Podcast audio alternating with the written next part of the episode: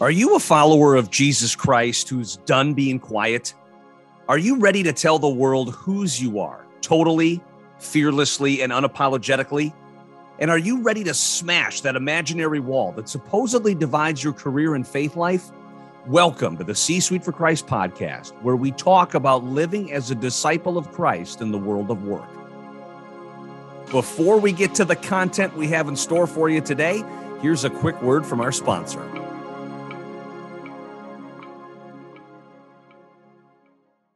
Are you a Christian-based organization? Well, so are we, and we're here to serve you. We want to help you with your mission, so please visit ParagonMarketingGroup.com to see how we can help.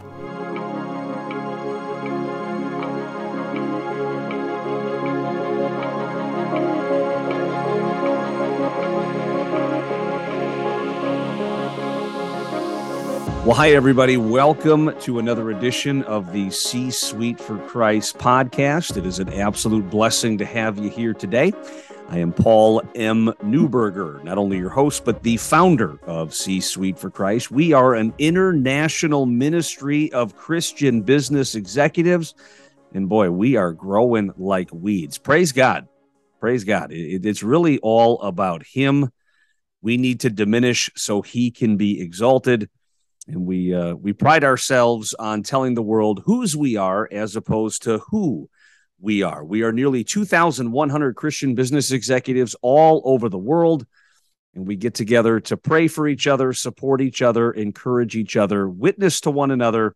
But I would say most importantly, we get together to subscribe to the Great Commission, which is to go out into all the world and make disciples of all nations, baptizing them in the name of the Father and the Son and the Holy Spirit. And we do so very unapologetically, which can be kind of tough in this society today of political correctness, cancel culture, and whatnot. So it's a blessing to have you here. If you like this podcast, please prayerfully consider sharing it with other people in your network. Put it on their radar. Ask them to subscribe, because the better we do by the metrics, the more this very important message is going to get out. And then what I would also say, too, before we get into the topic at hand here today, is also if you like what you hear in the podcast, go to our website, C-Suite for Christ.com. It would be a blessing to have you join our ministry. Maybe you become an official member. Maybe you join our monthly gatherings, attend some of our weekly ministries. Whatever you do, do something,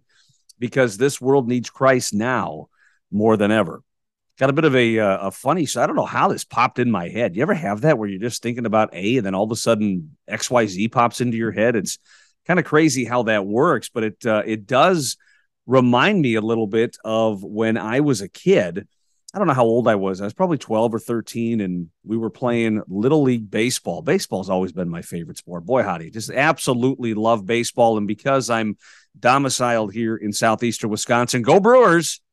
I don't know why they traded Josh Hader. I don't know where I stand on that. But anywho, playing Little League Baseball, and it was my brother's. My brother's 2 years younger than me, and he was playing his game. He was in the minors. I was in the majors. And boy, I tell you, I reminded him about that all the time. Hey, how's the minor leagues? I like it up here in the major leagues. Now, it was all based on age, not talent, but I like to kind of hold that over my brother anyway. Anyway, watching my brother play, and it's like 5-inning games when you're that age, and it's like the third inning, so I'm getting ready to go. And, it was my brother's turn, I guess, to provide the after game snack. And my mom had a bunch of juice boxes and bananas and stuff in our minivan. So she told me, "Hey, Paul, I don't want to stop watching. I want to be here to support your brother and everything. Hey, would you mind running to the van and picking up those items?" I said, "No, that's okay. I got another inning or so before I'm due to take the field." So I remember I grew up in Cudahy, Wisconsin, if you're familiar with the Cudahy area, and it was Laddish Park or Laddish Field, whatever they called it. So you had to walk like down this long path, because on the one side of the path was this huge grove of trees and a train track, and they didn't want you to cut over the train track. So you had to walk all the way up, then you had to go around the trees, and then you had to walk all the way back to the parking lot. Now, I forget the brand and make of my parents' minivan. All I just remember, it was a minivan, and it was this interesting color of blue, kind of like a light blue, maybe whatever shade is just before a sky blue. And I walk up to the van, there it is. And my mom had said that she left the door unlocked. So I'm pulling on the door and the door's not opening. That's kind of weird. So I go around the other side to hit the other door. That door's not opening either.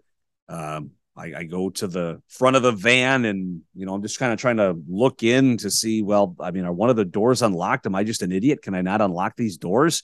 Actually climbed onto the hood briefly just to see how could, because my mom really, when we were at Laddish, because there was always so much going back and forth into the van, she never locked the van. Well, why the heck is it locked? I'm looking in there and no, I don't see any of that, any of the unlock signs on any of the doors. So I get off the hood and I go all the way around again. By this time, like a half inning has passed. And I go back to my mom. I said, Mom, you got to unlock the door. She said, Paul, I did unlock the door. The door is always unlocked. So she gives me the key this time. Oh, okay. All right, great. So take that long walk over, go around the grove of trees. I go back into the parking lot. And just to make sure I wasn't a moron before I put the key in, I tried both the doors on either side. Nope, didn't work. So now I take the key. I put the key in. The key goes in, but the key won't turn. You got to be kidding me. What is going on here? I mean, it fits, but it's not turning. I'm turning it to the left. It won't go. I'm turning it to the right. It won't go. Maybe it's this door on the left side. So then I get up and I go around the right side. Same thing. It fits into the keyhole. I turn it. Nothing happens. Man, we're probably like in the bottom of the fourth now. I got a ball game to play. All this for juice boxes and bananas is driving me nuts. I go all the way back to my mom. And, you know, I've never been a very patient guy. I don't, you know, I understand that patience is a virtue, but even as a kid, I'm getting annoyed and probably smarted back to my mom. Come on, Mom, I got to get on the field. I got to warm up. Come on, how am I going to hit 3 home runs today if I'm worried about bananas and juice boxes? This is stupid. Well, my mom, I love my mom. And if you're listening to this, Mom, I love you. And I'm so thankful God brought you into my life. But my mom and me, we both have a similar temperament. You know, we tend to escalate things before de-escalation. Mom, this sucks. Well, Paul, do you know how to use a key? Of course I know how to use a key. I'm 12 years old. Well, then you come on, then make it work. Well, then my mom finally says, fine, I'm coming with you. My gosh, Brian, you know, your brother, I want him to know that I'm supporting him, but here's my son, the moron, who for whatever reason, the unlocked car is locked. And even then with the key, he can't solve it. So we got to take that long walk and we're like fuming the entire way. We go around the grove of trees. We go back to the van. And as I head to the van, my mom starts going in a different direction. I'm like, Mom, where are you going? The van is here. She looks at me and she says, that's not our van. My parents' van was like 50 feet down in the other direction. This van was identical. It was the same make. It was the same model. It was the same color, but it was the wrong van. So I follow my mom to the 50 feet down there. Sure enough, it's the van, our van. It's unlocked. The juice boxes and the bananas are right there in the cooler, just like she said. Thankfully, again, when we realized what happens, I was a little peeved because of all the time, energy, and effort that I wasted, but we did have a rather good chuckle at that. Here I am doing all the things that I thought I was supposed to be doing. I go to where the van was. I couldn't get in. I try to get into the van from multiple vantage points. I couldn't get in. I even thought what I had was the key to the van. I couldn't get in. I wonder what ramifications this story has for us as Christians. Because for me, again, just to go back to that story and use it as an example, I thought I knew exactly where the van was. Nope. I thought I knew exactly how to get into that van. Nope. I thought I had a key to unlock that van and get me admittance. Nope. And I was in for a very rude surprise when all of these things I assumed, all of these things I took for granted, all of these things that I thought would just happen didn't. And I worry that a lot of Christians, not only in this country, but around this world, are going to have a similarly rude awakening when they die and they go to have that conversation with their Lord and Savior, Jesus Christ. Because the thing you have to notice, or the thing you have to really kind of understand here, is that it is a very narrow door to get into heaven.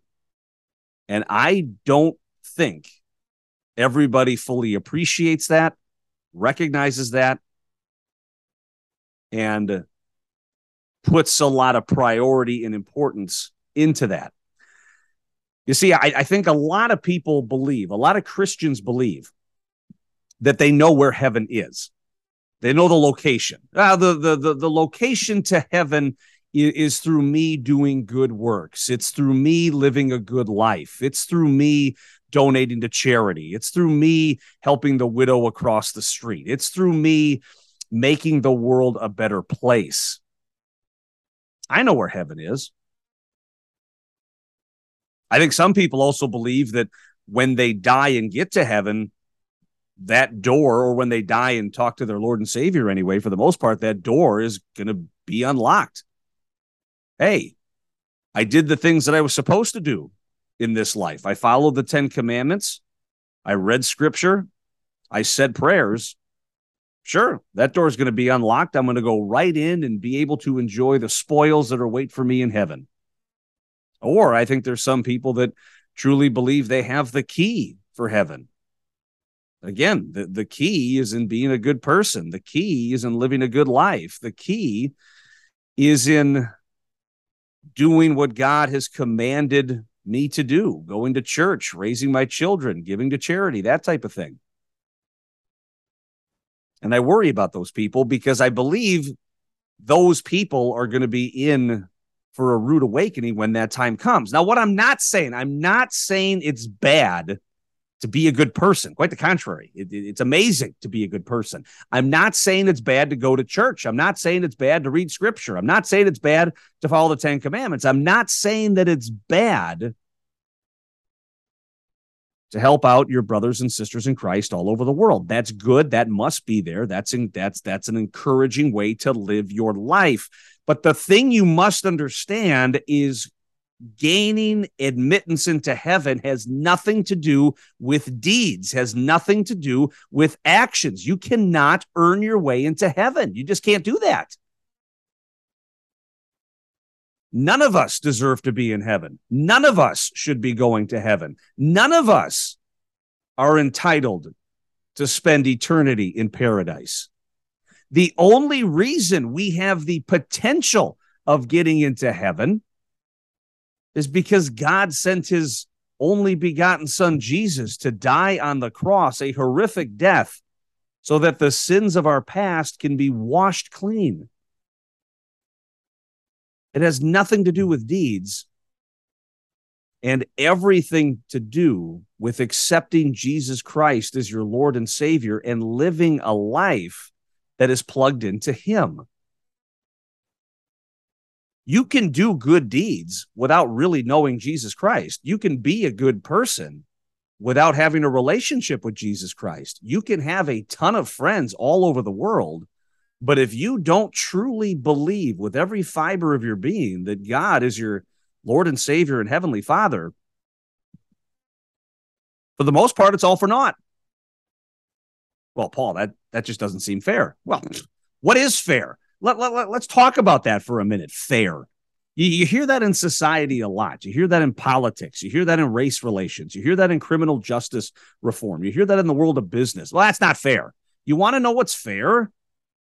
Fair would be none of us get into heaven because we don't deserve it. Fair would be none of us get redeemed of our sins because we're all busted, broken, sinful, horrible people at the end of the day. Fair would be all of us in a lake of fire in hell because of original sin, because of what Adam and Eve did in the garden, because of the fact that they were banished.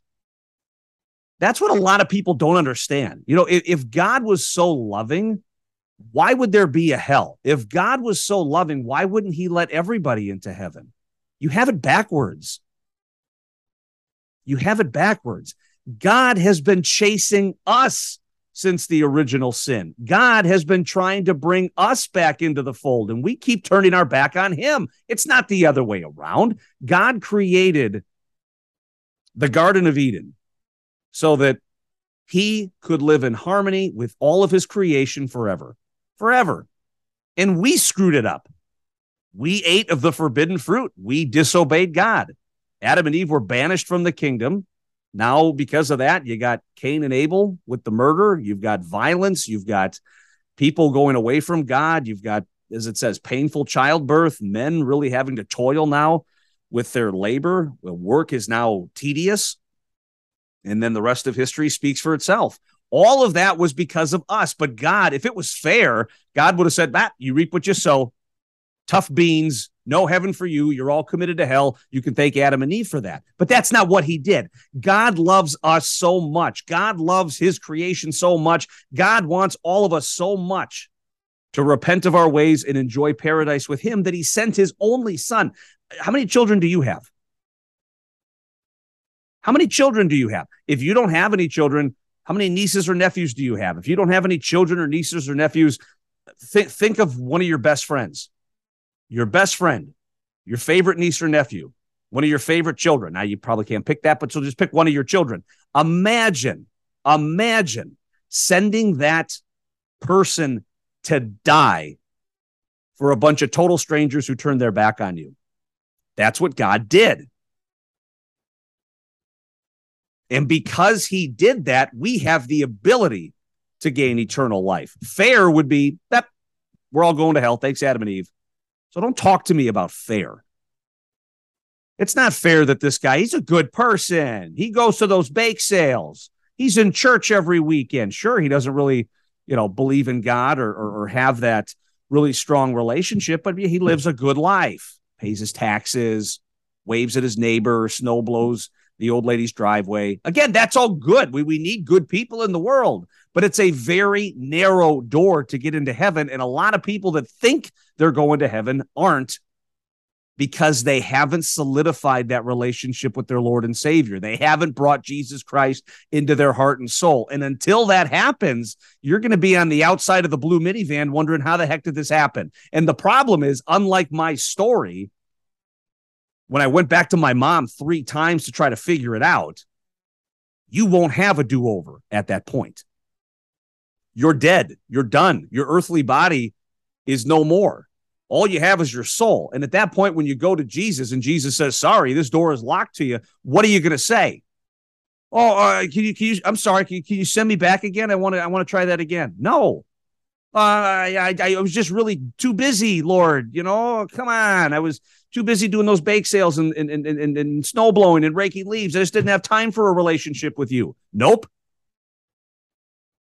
You have zero do-over when you die. When are you going to die? When are you going to die? Tell me right now. When are you going to die? You have no idea. Now, I'm not trying to be crass. Yeah, I'm really not. Like, if you're suffering from a terminal illness, I don't mean any offense. I mean, in that case, you might have an idea of how long you have in this world. And obviously, you're in my prayers if that's the case. But just about all of us have no idea. I'm 39 years old. I'm very healthy. I'm vibrant. I'm energized. I'm full of life. This could be the last conversation I have with anybody, because I could drop dead from a brain aneurysm as soon as this podcast is done. Are my affairs in order? Do I have Jesus in my heart? Have I accepted my Lord and Savior into my soul with all my being? Gosh, if you can't answer that in the affirmative, man, you might be on the outside of that blue minivan and you don't have any do-overs. It'll be too late when you realize that. And just in case you think I'm making this up, just in case you think I'm over-dramatizing this, just in case you think, gosh, Paul, it really can't be that bad. One of the things that I love about us at C-Suite for Christ is we put absolutely zero stock in the human word. None.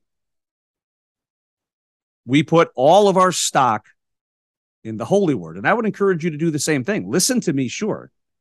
But as Ronald Reagan said once when he was president, trust but verify. Hey, Paul made a pretty compelling case. Is he right? I'm a human. I'm broken. I'm busted. I'm sinful. I suck half the time. A lot of the stuff is coming out of my own filter. and my filter is cloudy. We're all humans. It's not the pure, clean drinking water of Christ. The pure, clean drinking water of Christ could only be had by reading Scripture. So don't put your stock in me. Listen to me, trust me, but verify what I'm telling you. And the best way to verify that is by looking at Scripture. I will do the verification for you. And if you want to do your own research, I would encourage you to do that. Let's go to Luke chapter 13, verses 22 through 27. And again, as I'm reading this, just in case it helps, I mean, I am a sales trainer after all. So one of the things I like to do with my sales training clients is to have them picture something, visual imagery. It's one thing to listen, but if you can paint a picture and people are looking at an image as they're kind of following along or picturing something in their head, it helps solidify it that much more. That's why I led with that story of me in the minivan. Maybe think about that when you listen to this, and I think it's going to paint a very powerful, vivid picture in your mind. Again, Luke chapter 13, verses 22 through 27. Then Jesus went through the towns and villages, teaching as he made his way to Jerusalem. Someone asked him, "Lord, are only a few people going to be saved?" He said to them, "Make every effort to enter through the narrow door, because many, I tell you, will try to enter and will not be able to. Once the owner of the house gets up and closes the door, you will stand outside knocking and pleading, 'Sir, open the door to us.' But he will answer, 'I don't know you or where you come from.' Then you will say, 'We ate and drank with you and you taught in our streets.' But he will reply, 'I don't know you or where you come from. Away from me, all you evildoers.'" I'm not kidding. I got goosebumps right now. I'm not even kidding. I'm looking at him right now. If that doesn't put some hair on your chest, what are you listening to this podcast for? I don't want that for you. I don't want that for me. I don't want that for my family. What could be more important than the answer to this question? Where are you going to spend eternity? What is more important than that question right now? And again, we're humans. We all fall into this. I fell into this morning. I'm not perfect. How many times have I said that already in this podcast? I'm not perfect. I suck. I make mistakes all the time. I screw things up. I can't believe my wife is still married to me or my kids still talk to me based on the mistakes and the stupid decisions that I make. I don't know everything. I woke up this morning and I had worries on my mind. I'm human. Thinking about cash flow for my businesses. Thinking about some of the proposals I got to put together. Boy, how am I going to do this? Are these ones really going to work? Thinking about what content I'm going to put on social media this morning. Make sure that you're following me on LinkedIn and Facebook, by the way, and various things like that. I mean, again, you have to think about those things. The problem is, I think we get so caught up in those questions, so caught up in those issues, so caught up in those feelings, so caught up in what we deem is important that we don't stop to think, to ask ourselves once a day, once a week, once a month, sometimes once a year, gosh, where am I going to be spending eternity? Your bills are not more important than that. Your family is not more important than that. Your community is not more important than that. Nothing is more important than that. I'm not saying be a selfish, greedy SOB. I'm saying where you spend eternity is the most important thing. This life that we're living, this existence that we're living, it's but a grain of sand on an entire beach. We're dust, we're wind, poof. One day we're here, one day we're gone. Eternity is a big old word. Eternity. Some of us are going to live 70 years, maybe more, maybe less. Eternity, in the words of one of my favorite movies, The Sandlot, is forever. Forever. Now, if you've never seen The Sandlot, you probably think I'm an idiot right now, but trust me, go see The Sandlot. You'll see. It's one of my favorite movies.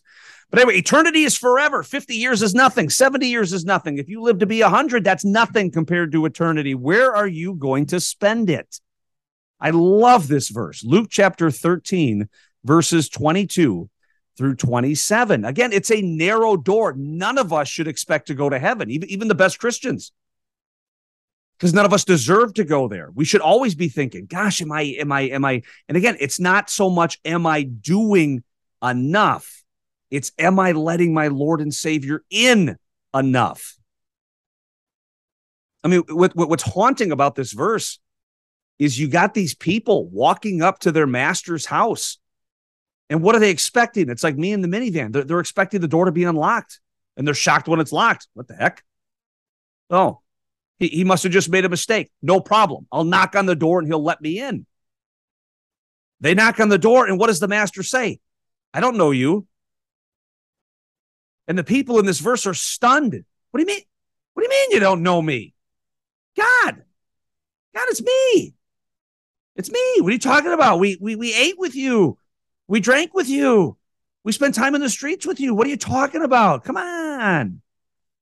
Not only does that not convince God, what does he say? He says, away from me, which is painful enough. But then to put the salt in the wounds, you evildoer. You evildoer. Wow.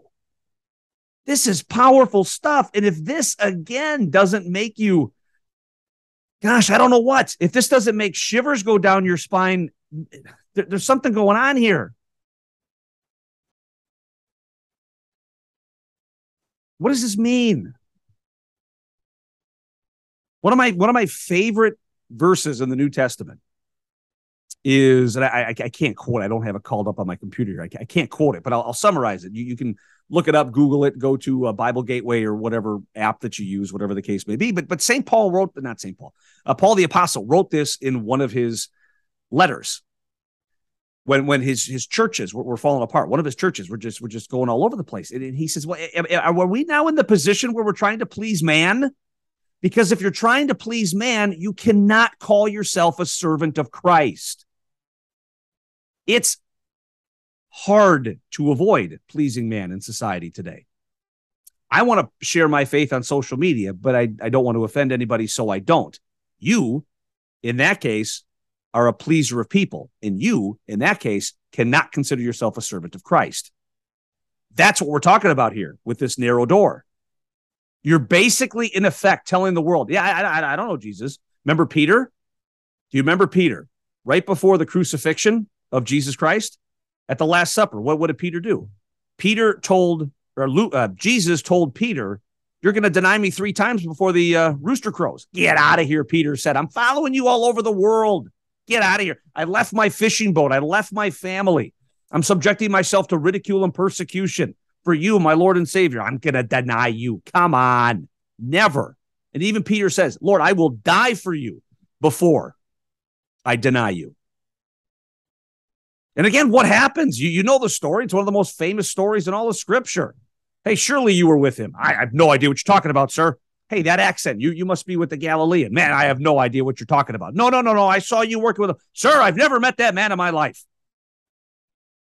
And then the rooster crows. Jesus and Peter lock eyes. And Peter went outside and wept bitterly. There's 2 ways that we deny Jesus Christ. We deny Jesus Christ by commission and omission.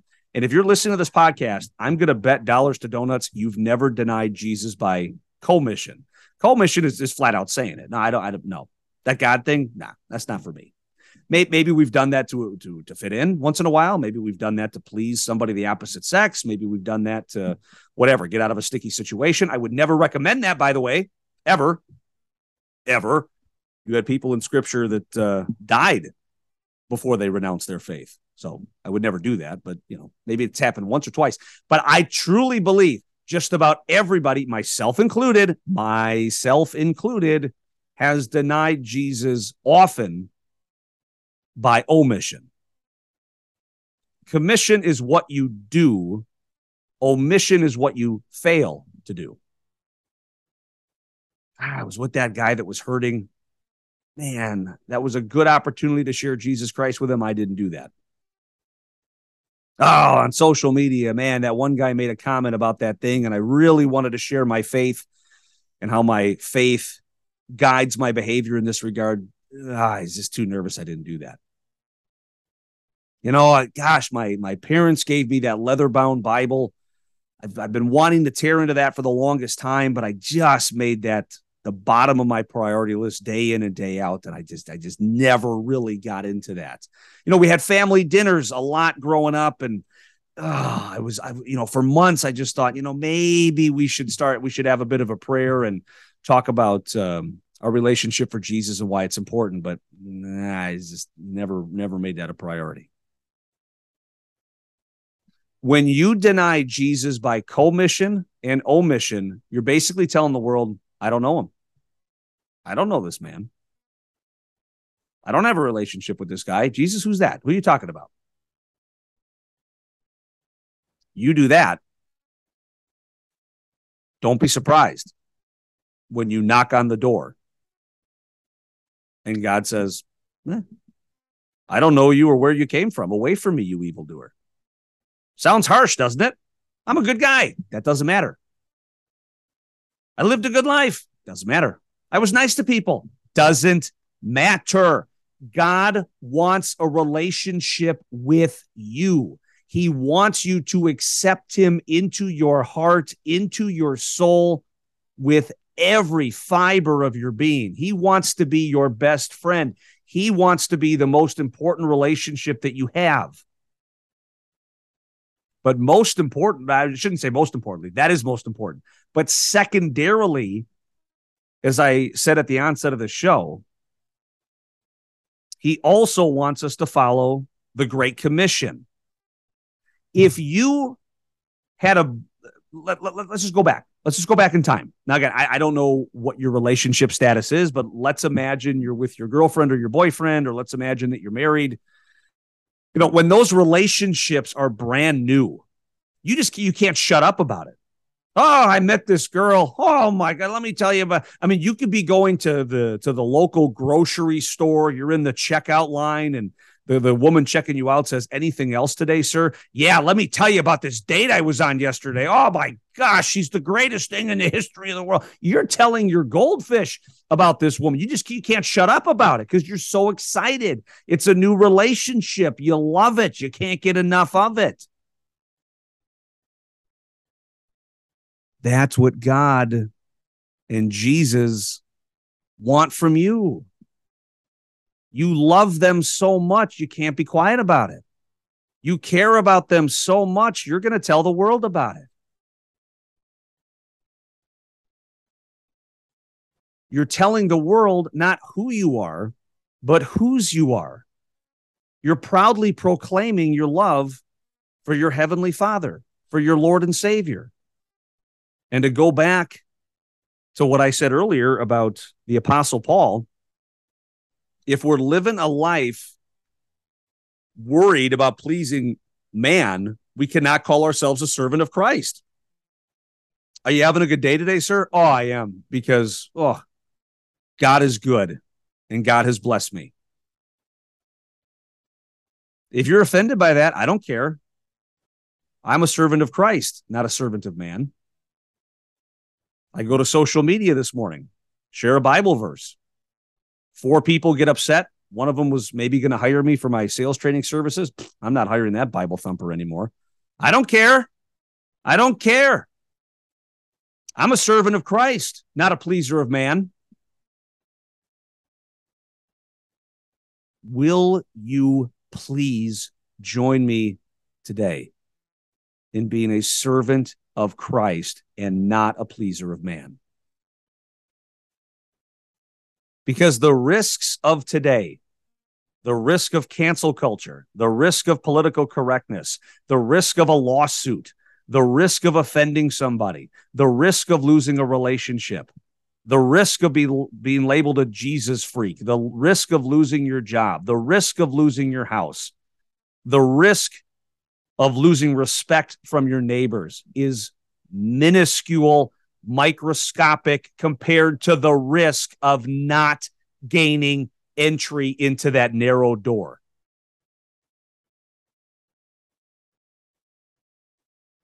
And if you don't get into that narrow door, if I don't get into that narrow door, if our families don't get into that narrow door, we have nobody to blame but ourselves. One of the ways I truly believe that you can ensure you get into that narrow door is by making Christ a priority, making your spiritual development a priority. And one of the best ways to do that is to surround yourself with other believers, other Christians, people that can push you, people that can challenge you, people that can hold you accountable. As it says in the book of Proverbs, iron sharpens iron, after all. And to have a spiritual accountability system, to have people in your life that don't so much care about you as the person, they care about you at the level of your soul. That can literally make the difference of whether you get into that narrow door or not. So with that being said, if you'd like to check out the C-Suite for Christ ministry, it'd be a blessing to have you investigate us a little bit further. As I said, we are planting chapters now all over the world. Our home office here in the southeastern Wisconsin area, we get together the third Wednesday of every month. You can join us either in person or via live stream. We have this podcast, we have a radio show, we have a television show, and we're growing like gangbusters because I truly believe a lot of people are recognizing if left to my own devices, I get too busy. If left to my own devices, I lose my nerve. If left to my own devices, I let society bully me into silence.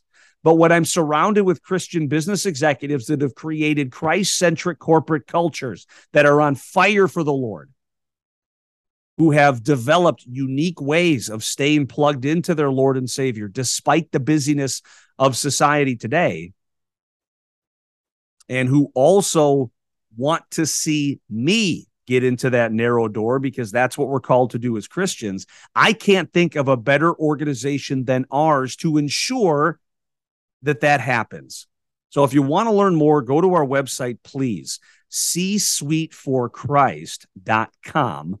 You can sign up to become an official member of our ministry. You can attend one of our monthly gatherings.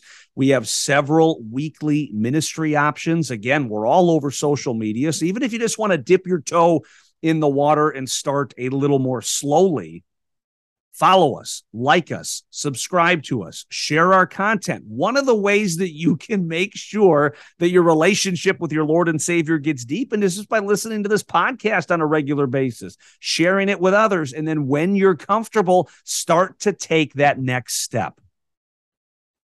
I'm blessed because I had a do-over, multiple do-overs, when I was 12 or 13 years old and I was locked out of the family's blue minivan. You and I are not going to have any do-overs when our time on this earth is done, when our earthly body is left behind, and we're looking at our Lord and Savior Jesus Christ face to face. And since we don't know when that time is going to come, let's prioritize our relationship with Christ to ensure that we all make it through that narrow door. I'm Paul M. Neuberger, the founder of C-Suite for Christ. Thank you for listening, and we'll see you next time. Thank you for joining us on the C-Suite for Christ podcast. People everywhere are thirsting for Christ. Our goal is to cover the world in Christ using hope, encouragement, and God's nourishing words. We hope you'll join us. Please visit csuiteforchrist.com and come back soon for more conversations centered around God's endless love for us all. I saw you in my dreams before I came here. I will keep you in my dreams when I leave here. I won't forget you, no, no, I won't forget you. You're